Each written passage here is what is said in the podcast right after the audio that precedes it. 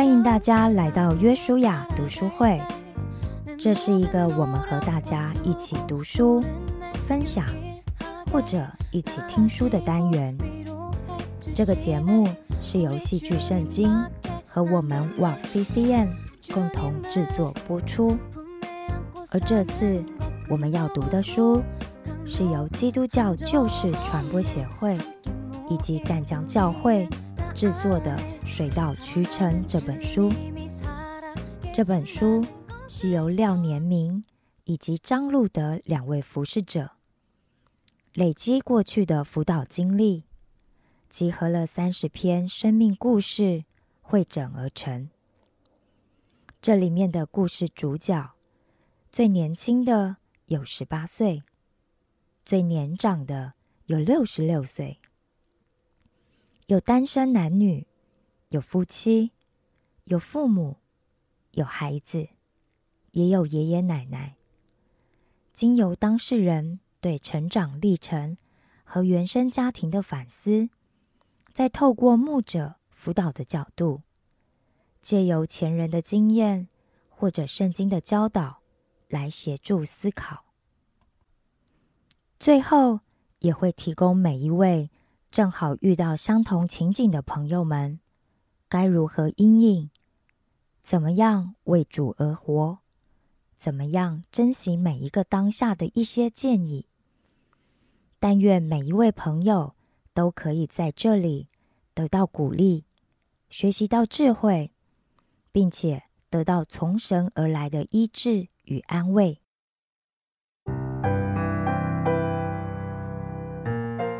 四之三，脱离桎梏，释放自我。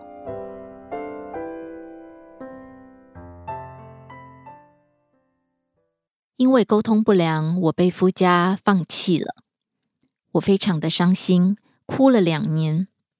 从进入教会，我就是以贞洁牌坊、从一而终为我的志向。我相信会把家经营的很好，并努力照顾他的两个孩子，但是竟然失败了。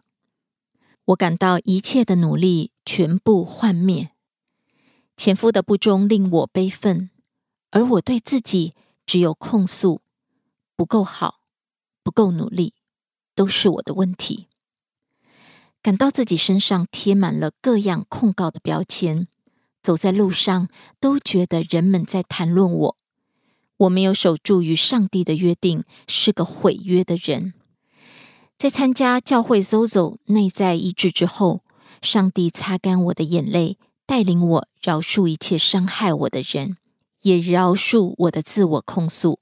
上帝以他的眼光重新定义我。我如获重生，喜乐与平安再次回到我的生命里。我怎么了？开始学习觉察自己。为了知道生命到底出了什么问题，我参加了生命会谈课程，了解到在婚姻关系中夹带着原生家庭。我没有学到正确成熟的沟通方式，例如。父母为了经济常常吵架，影响我对贫穷的不安全感，以及错误的沟通方式。因为不喜欢吵架，所以习惯安静的配合，没有适时的画出界限，表达情绪。忙碌也使我酝酿大量的负面情绪。从小我就羡慕别人的姐妹可以无话不谈。但是我和姐姐从小就不和，常常吵架。他也常让父母头疼，跟他们吵架。但是父母是我心中的宝，任何人忤逆他们，我无法容许。我们的沟通就像鸡同鸭讲，我的内心早已和姐姐拒绝往来了。在 Sozo 医治时，上帝提醒我。要我处理和他之间的关系，我哭了好久。在生命会谈课程中，我开始思索，我们两个的沟通模式复制着父母吵架的模式。小时候记忆的片段都是吵架，学会忍耐的我，失去表达自己内心需要的勇气。只有我去体贴别人，没有人会看见我。麦当劳十元的冰淇淋，我不敢说想吃。我忘记什么是自己的情绪，情绪一旦爆发就是吵架。我觉察到自己的情绪要先被安抚，要学会爱自己。于是我在神面前开始学习修正的功课。在 Sozo 医治之后，我告诉神，我不再和姐姐吵架。上帝使我和姐姐的关系自由了，划清界限，学习交托。母亲在世的时候，常和我说内心的话。我是他的左右手，夹在他和父亲中间，扮演协调者。和父亲讲妈妈没这个意思，和妈妈讲爸爸的想法。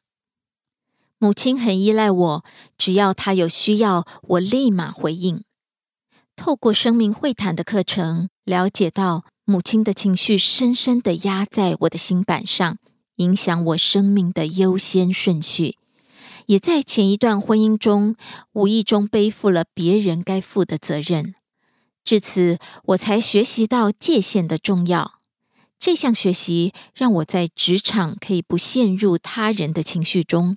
而被别人情绪勒索，我可以先顾好自己的情绪了，勇敢的让出别人该负的责任及生命问题。现在我很喜乐，很自由，活得很充实。谢谢耶稣不离不弃的爱，让我的生命历程又回到了正轨。愿他的名得到当得的荣耀。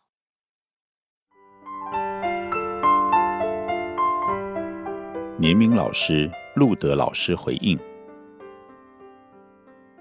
回应一，来自原生家庭的魔咒。儿童在三岁前是自我价值确认、自我形象形成的关键期，缺乏自我价值会产生许多后遗症。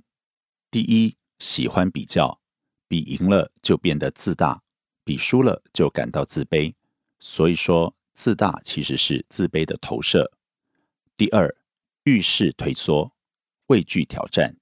在成长型思维的实验中，科学家让一群小朋友玩基本款的拼图，然后拿出进阶版的拼图，告诉小朋友这款拼图有一点难度，有谁要挑战呢？有一群小朋友会选择基本款的。经过后续多年的追踪，发现这群孩子的行为模式比较偏向于固定型思维，有些小朋友则会选择进阶版的。后续追踪也发现，他们比较偏向于成长性思维。第三，喜欢批评别人。一个缺乏自我价值的人会喜欢批评、论断别人，贬低他人的价值，把别人说的一文不值，仿佛自己就变得比较有价值。一个自我价值高的人，则习惯去欣赏、肯定他人，甚至给他人舞台发挥。第四，常觉自己不够好。人的一生经历大大小小千百次的失败，按理来说，摔倒了就是拍拍屁股爬起来，从挫折中学习经验，只为成功找方法，不为失败找理由。S 女士因为一次感情的失败，整个世界的价值体系就崩塌了。这就是因为她把失败与自己不够好画了等号。第五，常觉得被指责，无法接受建议。配偶、同事给你建议时，你能够察纳雅言吗？还是急着解释，甚至反唇相讥？回应二：我没失败，只是正在成功当中。成长型思维的人会以追求成长角度出发，认为成败主要取决于个人的努力与坚持，因此会渴望透过努力而做出改变，是一种自责的思维模式。他们敢于挑战，勇于接受失败挫折，能够倾听他人的建议。固定型思维的人会从天赋与环境的角度看待事件，认为很多东西都是与生俱来，成功与否都是早已命定，是一种他责的思维模式。比较畏惧挑战，害怕失败，对他人的建议会采取防卫态度。根据研究。百分之九十的成功人士都是成长型思维。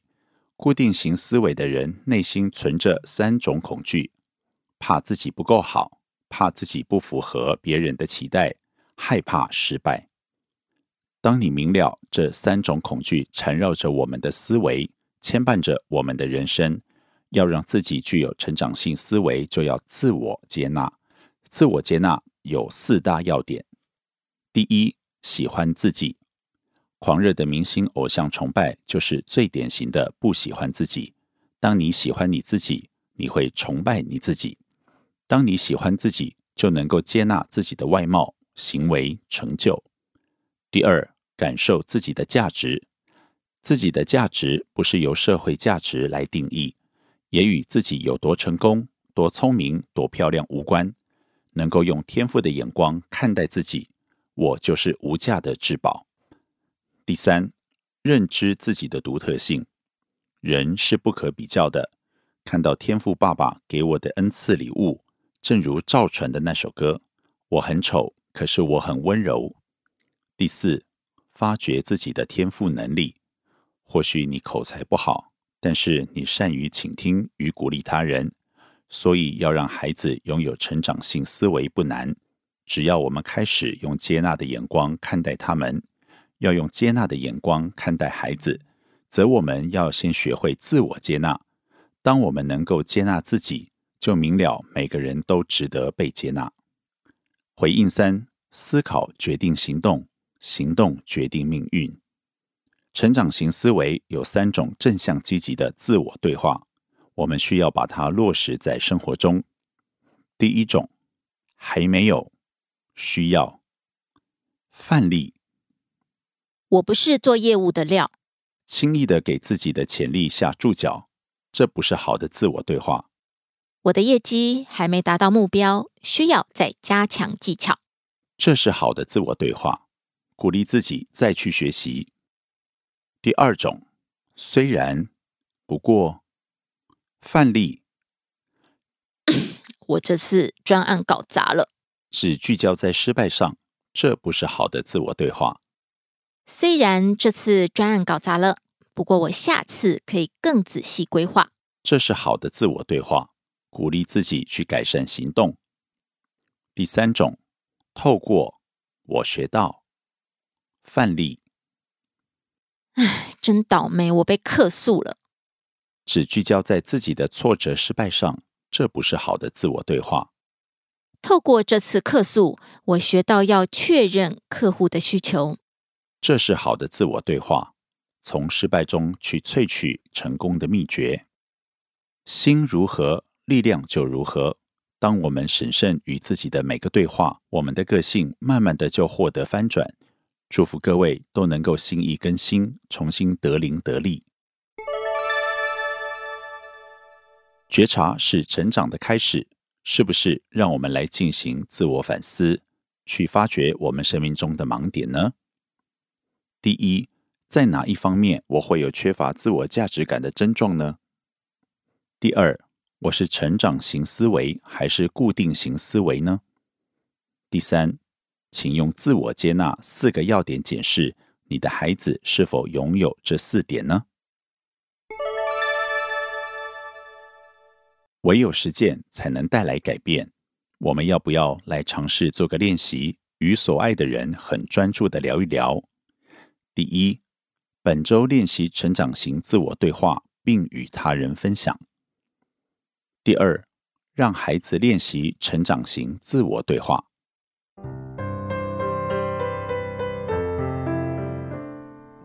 本节目由旧事传播协会淡江教会共同制作。